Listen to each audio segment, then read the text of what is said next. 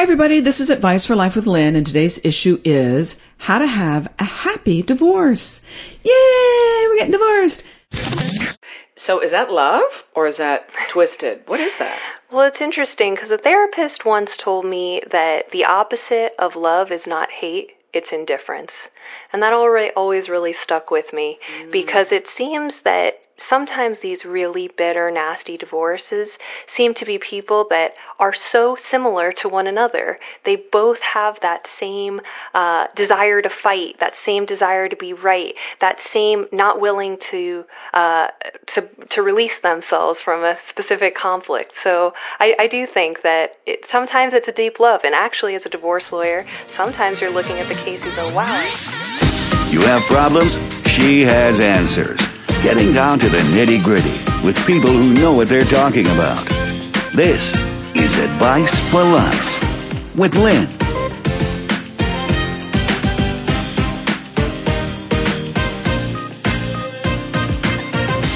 Uh, when it comes to marriage, I think we've all heard the stats. You know, the divorce rate is still about 50%, and for second marriages, it's like 60%. Third, it's like 120, like guaranteed. Something depressing. And during this pandemic, those numbers might go even higher.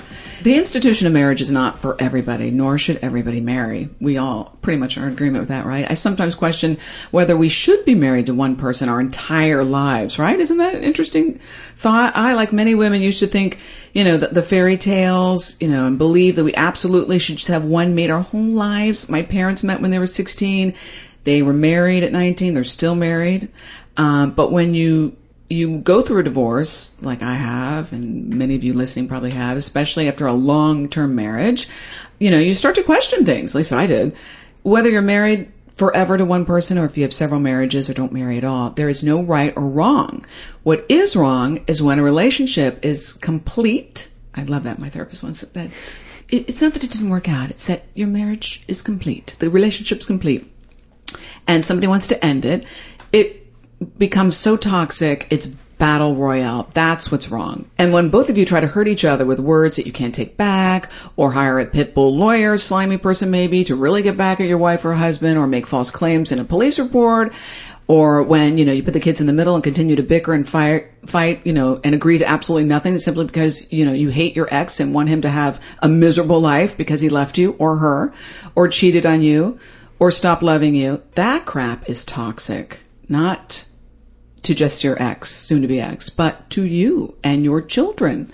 Remember, what you put out in the world is what you get back, but it happens all the time because there are feelings involved. So many couples are like that. And when really was the last time you heard of a divorced couple who was actually getting along, who was working together on their kid issues, and maybe they actually want the best for the other person? It happens, but not often. I wanted that for my divorce. I had this fantasy. I'm like, I'm like, you know, you'll get a girlfriend and you come over for Thanksgiving. Kumbaya would be like the Brady Bunch. Uh, yeah, didn't happen. There's so much pain involved in divorce, but I'm here to tell you guys it is possible to have a happy divorce, or actually, we should change that to healthy divorce. And that's the podcast we're going to do today. It does sound like an oxymoron, you know, happy, healthy divorce, but we're going to talk to a top divorce lawyer who has seen the good, the bad, and the very ugly in couples who are ending one of the most sacred relationships they've ever had in their lives. Because if we, what we put out in the universe we get back, we sure as hell want to put out good, especially in a time of crisis.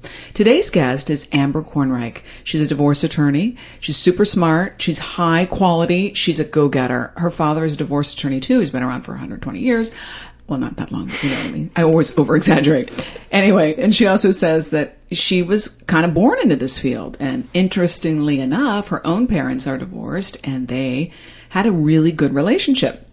Amber's intelligent. She's had a lot of education in family law, of course. But what stands out to me about her is the fact that she was awarded the most productive young lawyer of the year by the Florida Bar of Young Lawyers Division a few years ago. So that says a lot about her.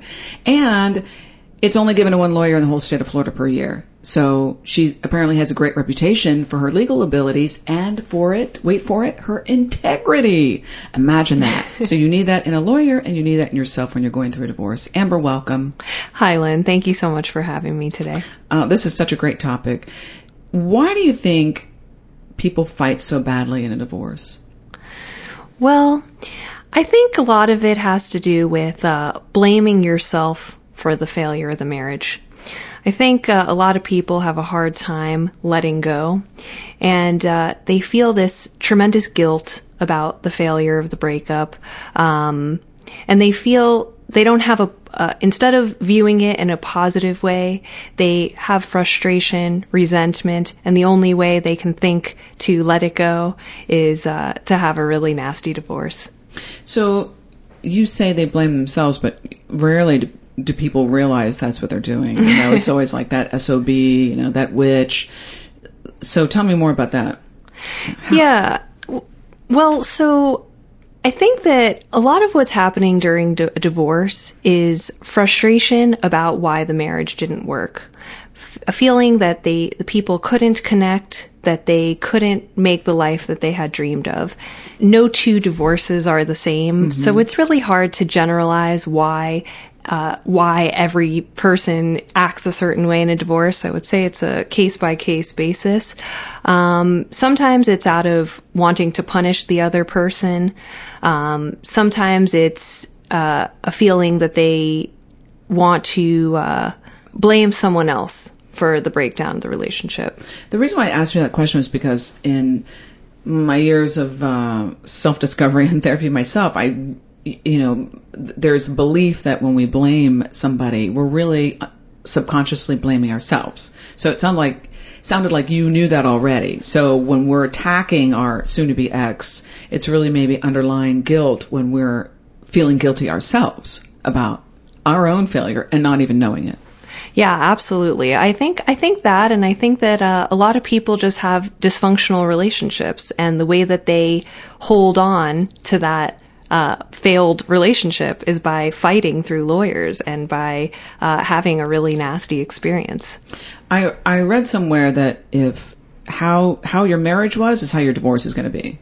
So like if you had a toxic in general relationship, um, marriage, your divorce will be just twice as toxic. Do you find that to be true or no? I think that that is definitely true, and a lot of times the red flags are already there during the relationship. That person is already mean, nasty. Um, it doesn't fight fair, and so if that's the person you're with, you can't expect them to be any different when you're getting divorced. Right.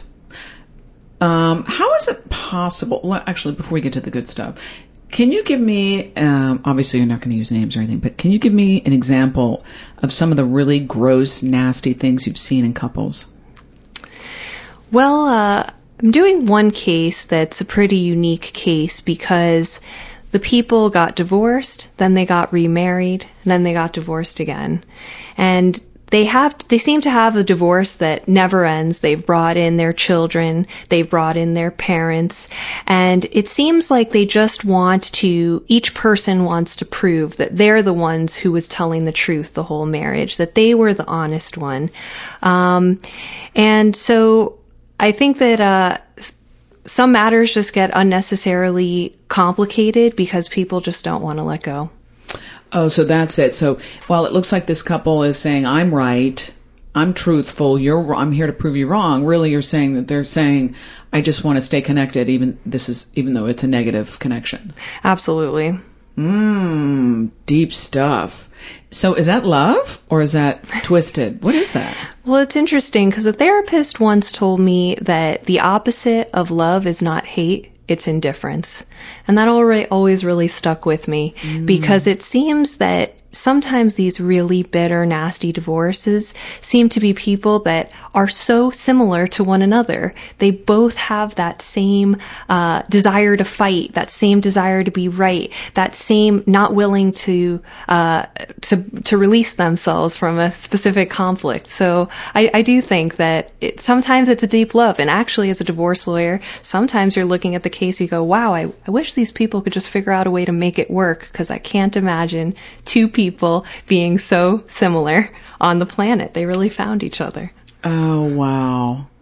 So does that ever happen? Has that ever happened in your work? Actually, yes. Sometimes we will uh, be doing a case, and towards the end of the case, after the people have really duked it out and they've bloodied one another, they decide they want to reconcile. Wow. Is that a low percentage? It's it's a low percentage, but uh, of those, you know, I think some people uh, consider the financial cost of the divorce, and they say, "Hey, it's actually cheaper to stay together." Or after uh, they've had this long, drawn out battle, they actually come together with a mutual hatred for their lawyers and professionals. That's funny. You gotta hate somebody. Yeah, and so they say, you know what? It wasn't really us that was the problem. It was the fact that we put all these other people in our way, and those were the people who really intensified our fight and made us hate each other. Well, let's get to the good stuff. How is it possible to have a happy divorce? Well, I think the most important thing is to change your attitude about divorce. It's important that instead of blaming yourself, that you take this uh, perspective that a divorce is not death, it's really a rebirth. And divorce can be a catalyst for change. It can be an opportunity to look at yourself, to figure out how your next chapter could be more positive, more happy. So I think it's it's really a lot about the mindset. You know, people come in and they're so down and devastated uh, about having to go to a divorce lawyer, but what they don't realize is this sometimes is the beginning of a fresh new chapter that is happiness beyond anything they could have imagined in the previous chapter. So change your attitude. Look at yourself. Um, what are some other tips about how, how to have a happy divorce or a healthy divorce or healthy relationship with your ex when you know i mean divorce is painful even if you both agree on it it's the ending again like i said in the beginning of this recording of one of the most sacred relationships you've ever had in your life and i don't know. There i think it's normal to have at least some sadness even if there's no deep um, scars. So how can you have a healthy relationship with your ex, you know, which when you maybe want to scratch his eyes out? Well, the first thing is you got to give your relationship uh, some time to grieve. You can't expect to be best friends the day after, uh, you know, the divorce is over. People have to give each other a little space. Uh, another thing that I think is really important is seeking a therapist, getting a counselor, working through some of those emotions uh, on your own end, your resentment, your anger, your frustration, working with someone who can help you understand why you're feeling these things and uh, help you redirect those emotions so that every time you're communicating with your ex spouse, you're not dishing all of that onto them. How can you do that when that? Those are great tips. Um, you're really talking about take responsibility for for your end and all this. But how can you do that when you have two things going on, which happens frequently? You have an attorney who might be prodding you because that's nothing against you, Amber, but the business the business is what it is, right? Yeah. We're, I'm going to win. We're you know we're going to get something. Um, so you maybe have somebody instigating you, and then you might have your ex, soon to be ex, instigating as well by you know, bringing up old past nasty. Oh, there you go. And that's what you do. Oh, yeah. Remember that time? I, I, mean, I'm giving some generic examples, but how do you remain in that healthy space when you have those two adversaries maybe coming at you? Yeah, well, I mean, I would say that you should really minimize your contact until you're feeling uh, in a space strong enough to either forgive your spouse or when you're not feeling all that vitriol every time uh, you think of that person. And one technique that a, cl- a, former client shared with me that always stuck with me as a really great thing is to let out all of those horrible things, all of those epithets, all of that nastiness that you want to say to your partner, and to actually write it into an email or write it into a notebook. And instead of sending it to that person, either save it, send it to a close friend, or send it to yourself. Sometimes letting uh, allowing yourself to feel those 100%. negative emotions Yeah, be angry. yeah it's okay to be angry and in fact it's normal so um, i think having a way that you can express those things in a healthy way and not directing it at your ex because unfortunately as soon as you send that nasty email you're inviting a nasty one back and then you're off to the races Right, but your ego at the time feels so good because you're like, you son of a. Okay. Yeah. Well, that's why you need friends and you need a support system. You have to rely on your friends and family. But A one good support system. Let me just interrupt because there are some friends, from my own experience. Oh, yeah. Because they love you, right? They don't realize it, but they're adding fuel to the fire. Wow, I can't believe that. Oh, you know, it's nice to be validated, but you want healthy support system, right? You don't want anybody. Some people subconsciously get joy out of, you know, conflict. Well, you're definitely right about that. So you got to know your friends and you got to know your family.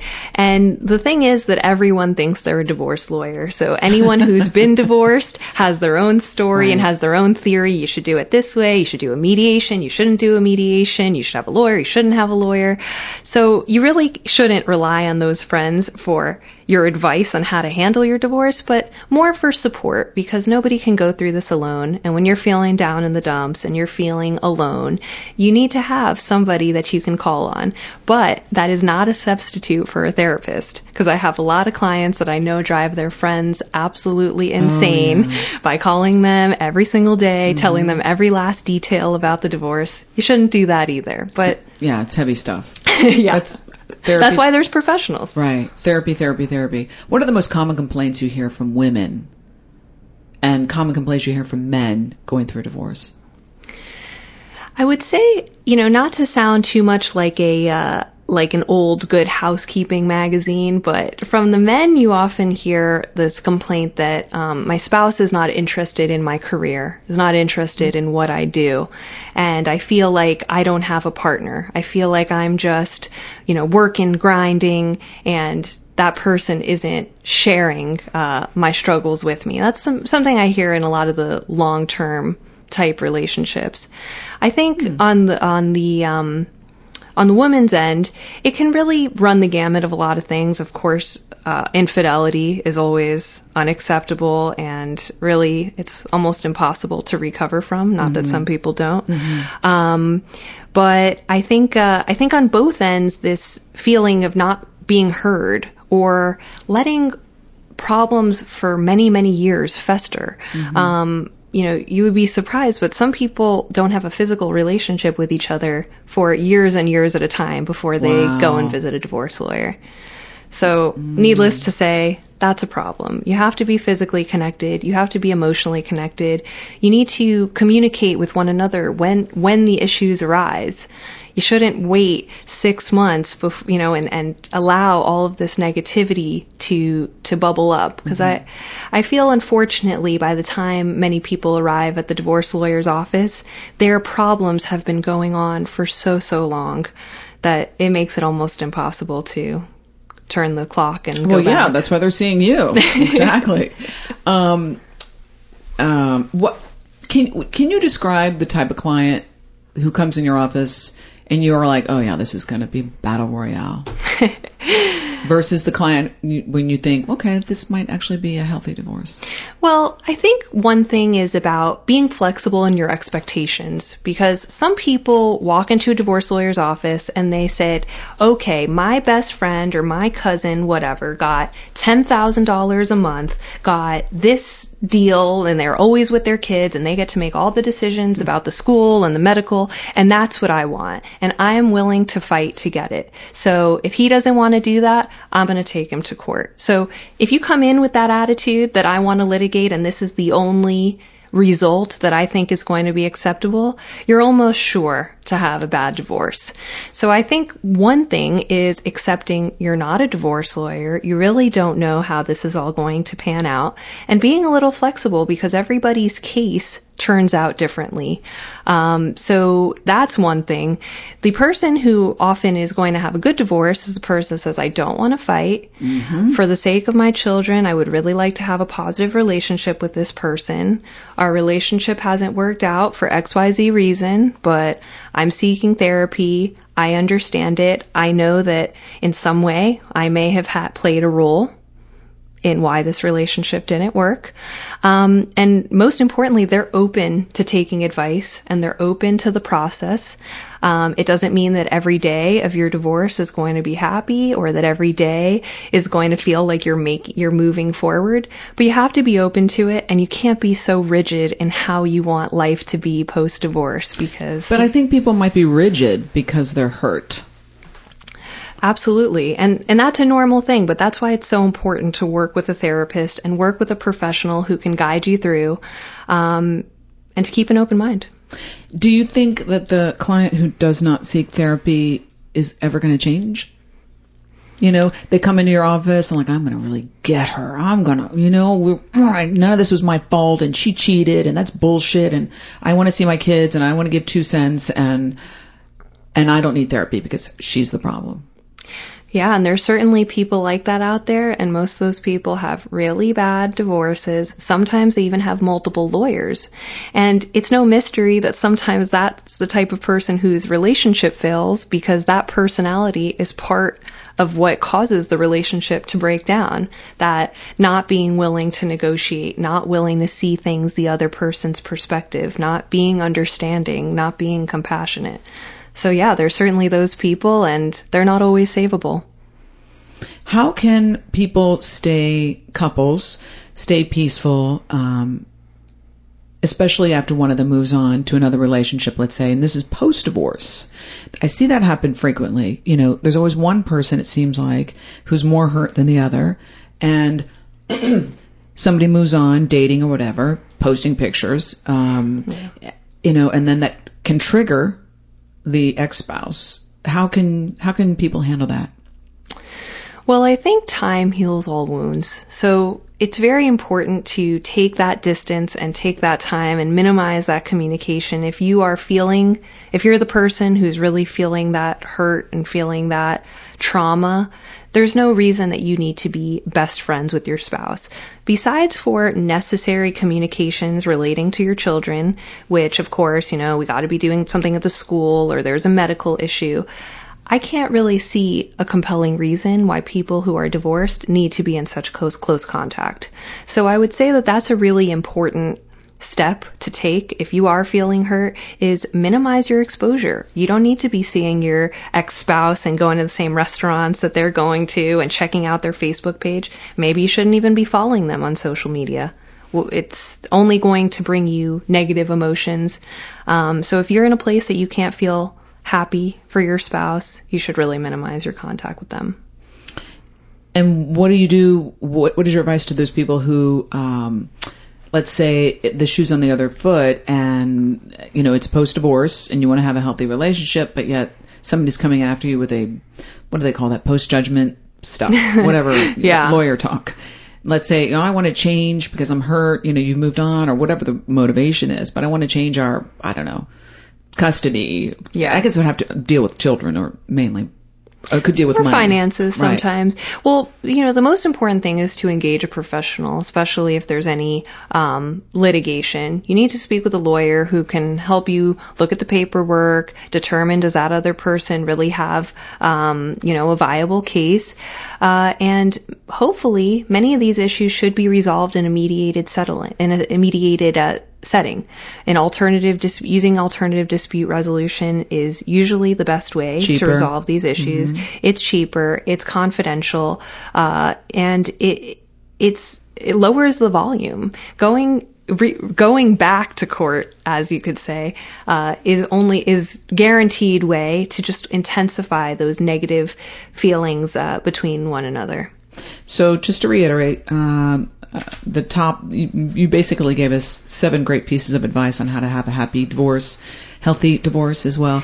Number one, change your attitude, look at yourself, take ownership of what you did in the relationship. Even if your ex cheated and you didn't, uh, obviously that your ex was wrong too, but what can you, maybe your, um, what you brought to the relationship wasn't as glaring as infidelity, but look at yourself. Number two, uh, Amber says, give yourself time to grieve, which is really important.